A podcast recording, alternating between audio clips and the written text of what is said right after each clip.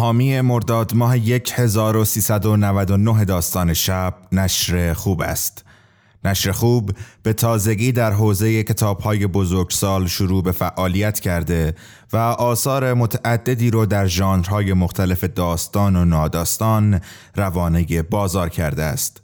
نشر خوب امید دارد با انتشار بهترین و ارزشمندترین آثار منتشر شده در بازار جهانی دروازه های شناخت و دانایی رو به روی خوانندگان فارسی زبان بکشاید و به بهترین شکل پاسخگوی نیازها، خواسته ها و دقدقه های جامعه کتابخانه کشورمان باشد.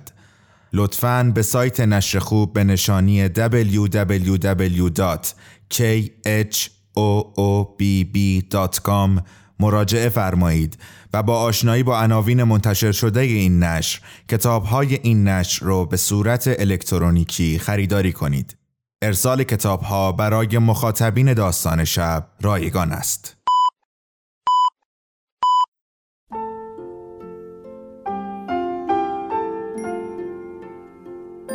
به موجب این سند شش دانگ صدای معصوم بماند برای وارثان داستان شب که در گذر سالها خواهد ماند.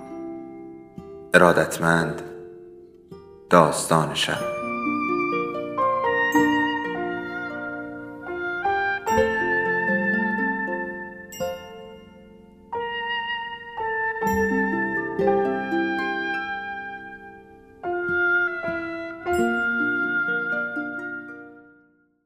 یکی بود یکی نبود.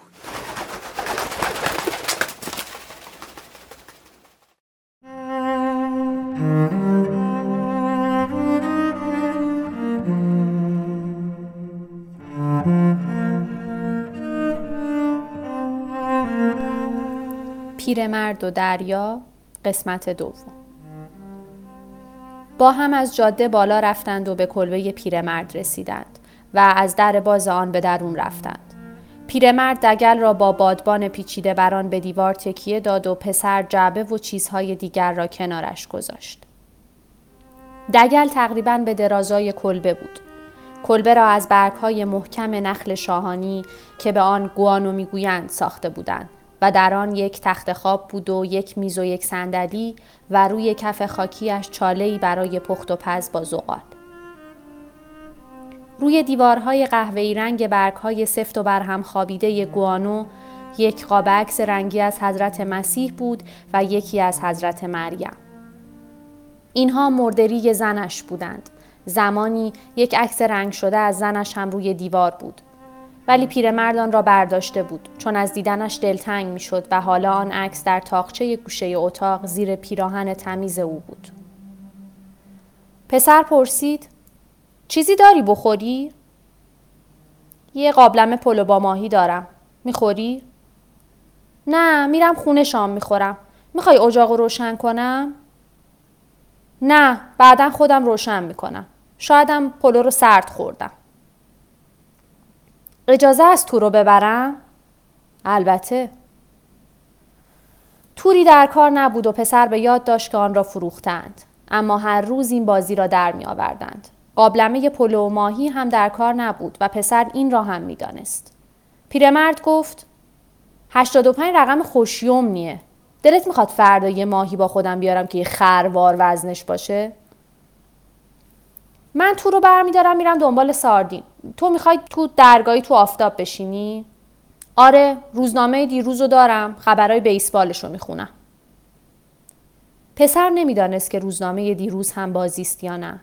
ولی پیرمرد را از تخت خواب بیرون آورد و توضیح داد. پیریکو اینو تو کافه بهم داد. ساردینا رو که گرفتم برمیگردم. مال تو خودم رو هم با هم رو یخ می‌ذارم. صبح سوارشون می‌کنی وقتی برگشتم نقل بیسبال رو برام بگو. یانکیا بازنده نیستن. ولی من از سرخپوستای کلیولند میترسم. به یانکیا ایمان داشته باش پسر جان. دیماجیوی بزرگ رو یادت باشه. من هم از پلنگای دیترویت میترسم هم از سرخپوستای کلیولند. مواظب باش وگرنه از سرخهای سینسیناتی یا ساکس سفید شیکاگو هم میترسی. خبرها رو بخون بعد که برگشتم برام بگو. چطور یه بلیت بخت آزمایی که رقم 85 داشته باشه بخریم؟ فردا روز 85 مه پسر گفت بد فکری نیست ولی 87 چطوره؟ بالاترین رکورد تو 87 اتفاق یه بار میفته خیال می‌کنی یه دونه 85 رو بتونی گیر بیاری؟ می‌تونم سفارش بدم. یه بلیت میشه دو دلار و نیم. از کی می‌تونیم قرض کنیم؟ کاری نداره. من همیشه می‌تونم دو دلار و نیم قرض کنم. خیال می‌کنم منم بتونم. ولی تا می‌تونم قرض نمی‌کنم. اول قرضه بعدش گدایی. پسر گفت لباس گرم بپوش بابا آخر پاییزه. پیرمرد گفت موسم ماهی های درشته بهار هر کسی رو ببینی می‌تونه سیاد بشه. پسر گفت من رفتم دنبال ساردین. وقتی که پسر برگشت پیرمرد روی صندلی خوابش برده بود و آفتاب غروب کرده بود. پسر پتوی سربازی کهنه را از روی تخت خواب برداشت و آن را پشت صندلی و روی شانه های پیرمرد کشید. شانه های غریبی داشت، هنوز زور داشتند، گرچه خیلی پیر بودند. گردنش هم پرزور بود و وقتی که پیرمرد در خواب بود و سرش پایین افتاده بود، شیارهایش چندان نمایان نبود. پیراهنش آنقدر وصله خورده بود که مانند بادبان قایق بود و وصله ها از تابش آفتاب به رنگ های پریده گوناگون درآمده بودند. اما سر پیرمرد خیلی پیر بود و با های بسته اثری از زندگی در چهرهش نبود. روزنامه روی زانوهایش بود و وزن دستش آن را در نسیم شبانگاهی نگه داشته بود. پاهایش برهنه بود. پسر او را به حال خود گذاشت و رفت. وقتی که برگشت پیرمرد همچنان در خواب بود. پسر گفت پاشو بابا و دستش را روی یکی از زانوهای پیرمرد گذاشت. پیرمرد چشمهایش را باز کرد و لحظه ای چنان بود که انگار از بیهوشی به هوش می آید. سپس لبخند زد. پرسید این چیه دستت؟ پسر گفت شام با هم شام می‌خوریم. من اشتها ندارم. بیا بخور نمیشه که هم بری سید هم هیچی نخوری پیرمرد گفت یه چیز خوردم و برخواست روزنامه را برداشت تا کرد سپس شروع کرد به تا کردن پتو پسر گفت پتو رو بنداز رو شونت تا من زندم شام نخورده نمیری سید پیرمرد گفت پس همیشه زنده باش به خودت برس چی داریم بخوریم؟ لوبیا و کته با موز سرخ کرده یه خوردم خورش. پسرک اینها را در یک قابلمه دو طبقه از کافه تراس آورده بود. دو دست کارد و چنگال و قاشق. هر کدام پیچیده در یک دستمال کاغذی توی جیبش بود. اینا رو کی بهت داد؟ مارتین صاحب کافه. باید ازش تشکر کنم. پسر گفت من تشکر کردم تو لازم نیست تشکر کنی.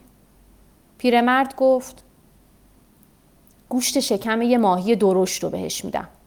حالا چند باره که به ما غذا میده نه؟ خیال می‌کنم.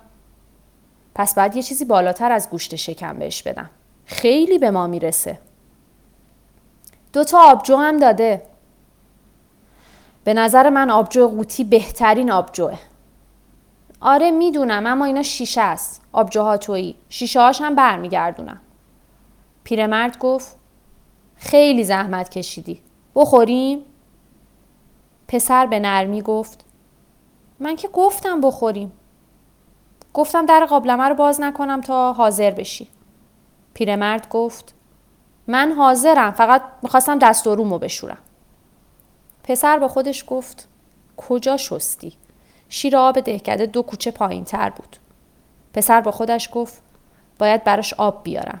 با صابون و یه حوله تمیز چرا من انقدر بیفکرم باید یه پیراهن و یه کتم برای زمستونش گیر بیارم یه جفت کفشم براش شور کنم با یه پتوی دیگه. پیرمرد گفت خورشتش خیلی عالیه.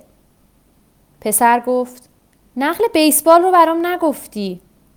پیرمرد با خوشحالی گفت تو دسته آمریکایی یانکیا برنده شدن همون جور که گفتم.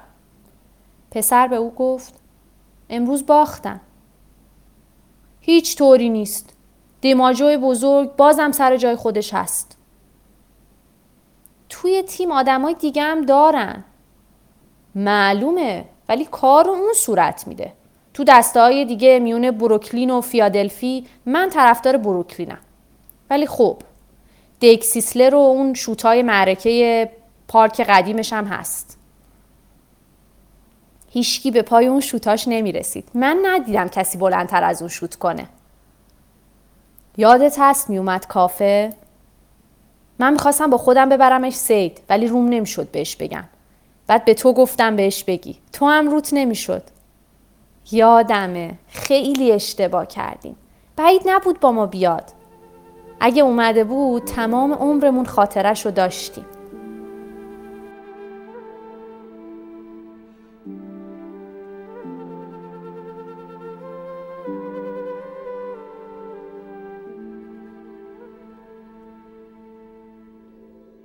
داستان شب بهانه است. برای با هم بودن دور هم نشستن شنیده شدن.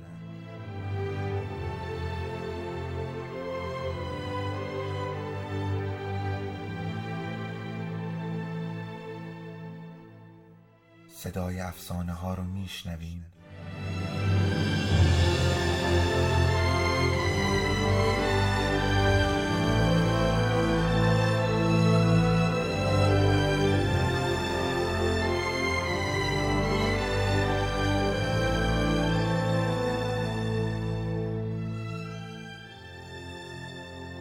sabes tú un.